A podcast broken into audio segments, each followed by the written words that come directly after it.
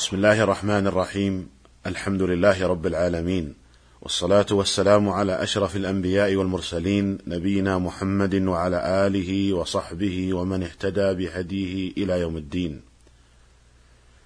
أيها الإخوة المستمعون السلام عليكم ورحمة الله وبركاته. تحدثت معكم في حلقات سابقة عن جملة من المسائل المتعلقة بالزكاة. وأنتقل في هذه الحلقة للحديث عن الأموال التي تجب فيها الزكاة وهي أربعة أصناف. السائمة من بهيمة الأنعام والنقدان وهما الذهب والفضة وما في حكمهما كالأوراق النقدية والخارج من الأرض من الحبوب والثمار وعروض التجارة. وأبتدئ في هذه الحلقة الحديث عن الصنف الأول منها وهو زكاة بهيمة الأنعام.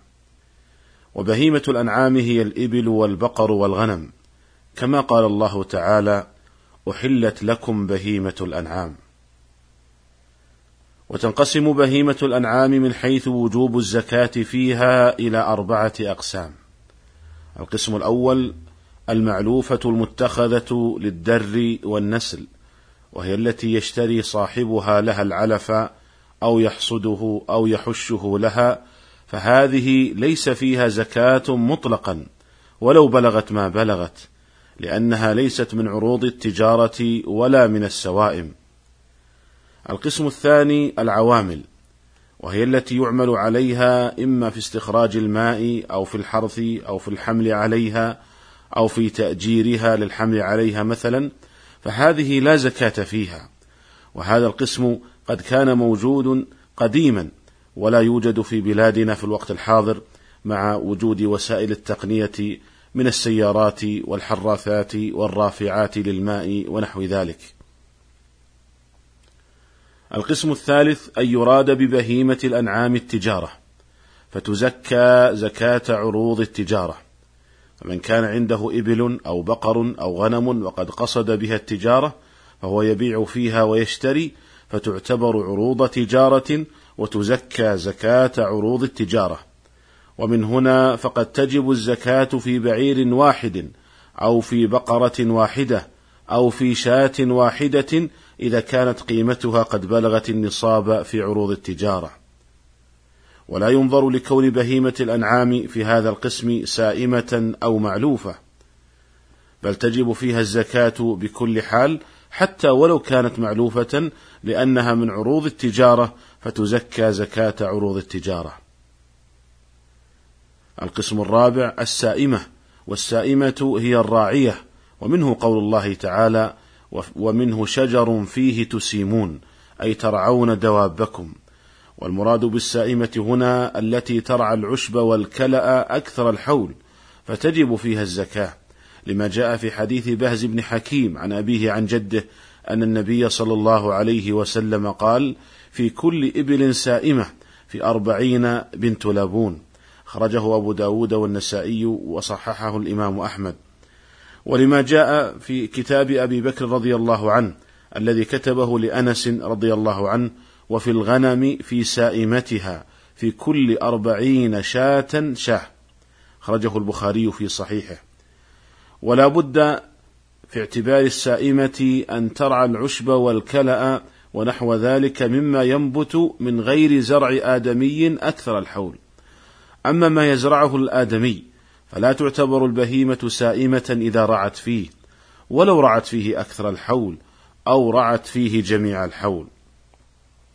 ولا بد كذلك من أن ترعى العشب والكلأ الذي لا يزرعه الآدمي أكثر الحول.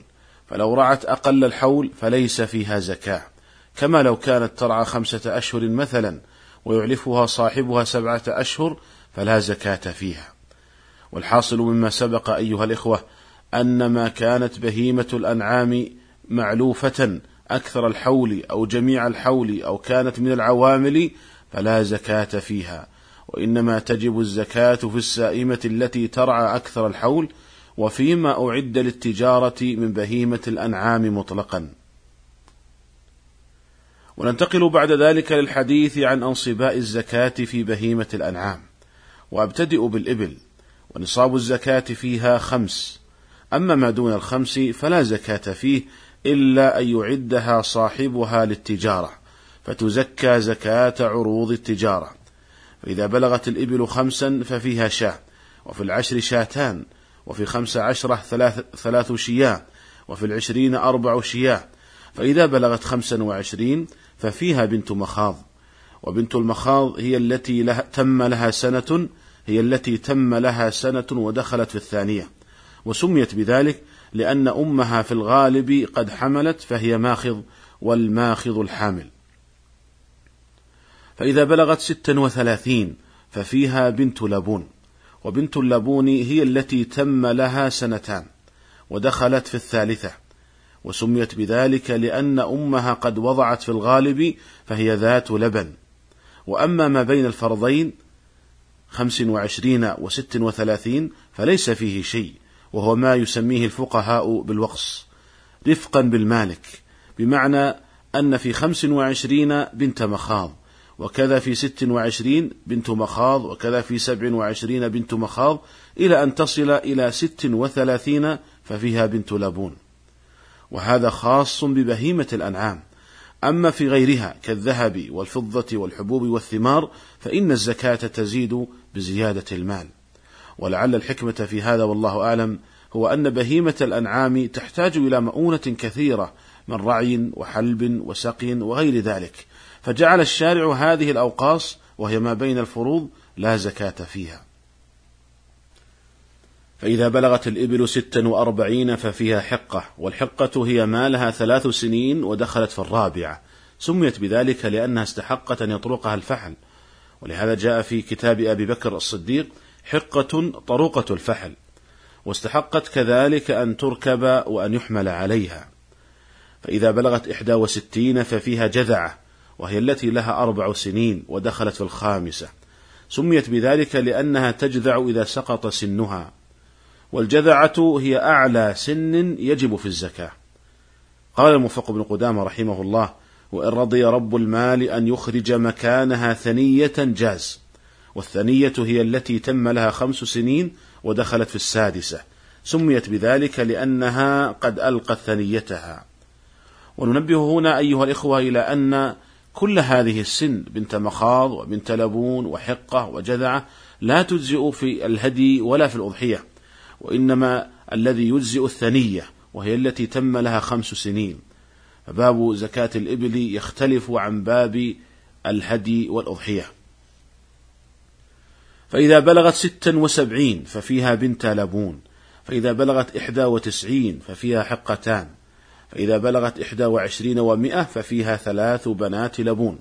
ثم بعد ذلك تستقر الفريضة في كل أربعين بنت لبون وفي كل خمسين حقة أي أنها كلما زادت عشرا تتغير الفريضة. ففي مئة وثلاثين حقة وبنت لبون حقة عن خمسين وبنت لبون عن ثمانين. وفي مئة وأربعين حقتان وبنت لبون. وفي مئة وخمسين ثلاث حقاق. وفي مئة وستين أربع بنات لبون وفي مئة وسبعين حقة وثلاث بنات لبون وفي مئة وثمانين حقتان وبنتا لبون وفي مئة وتسعين ثلاث حقاق وبنت لبون وفي مئتين خمس بنات لبون أو أربع حقاق وهكذا. وجاء في صحيح البخاري في كتاب أبي بكر الصديق رضي الله عنه الذي كتبه لأنس ومن بلغت عنده من الإبل صدقة الجذعة وليس عنده جذعة وعنده حقة فإنها تقبل منه الحقة ويجعل مع ويجعل أي الساعي معها شاتين إن استيسرتا له أو عشرين درهما. ومن بلغت عنده صدقة الحقة وليس عنده الحقة وعنده الجذعة فإنها تقبل منه الجذعة ويعطيه المصدق عشرين درهما أو شاتين. وهذا ما يسميه الفقهاء بالجبران وهو يعني أن من وجبت عليه سن فعدمها أخرج سنا أقل منها وأخرج معها شاتين أو عشرين درهما.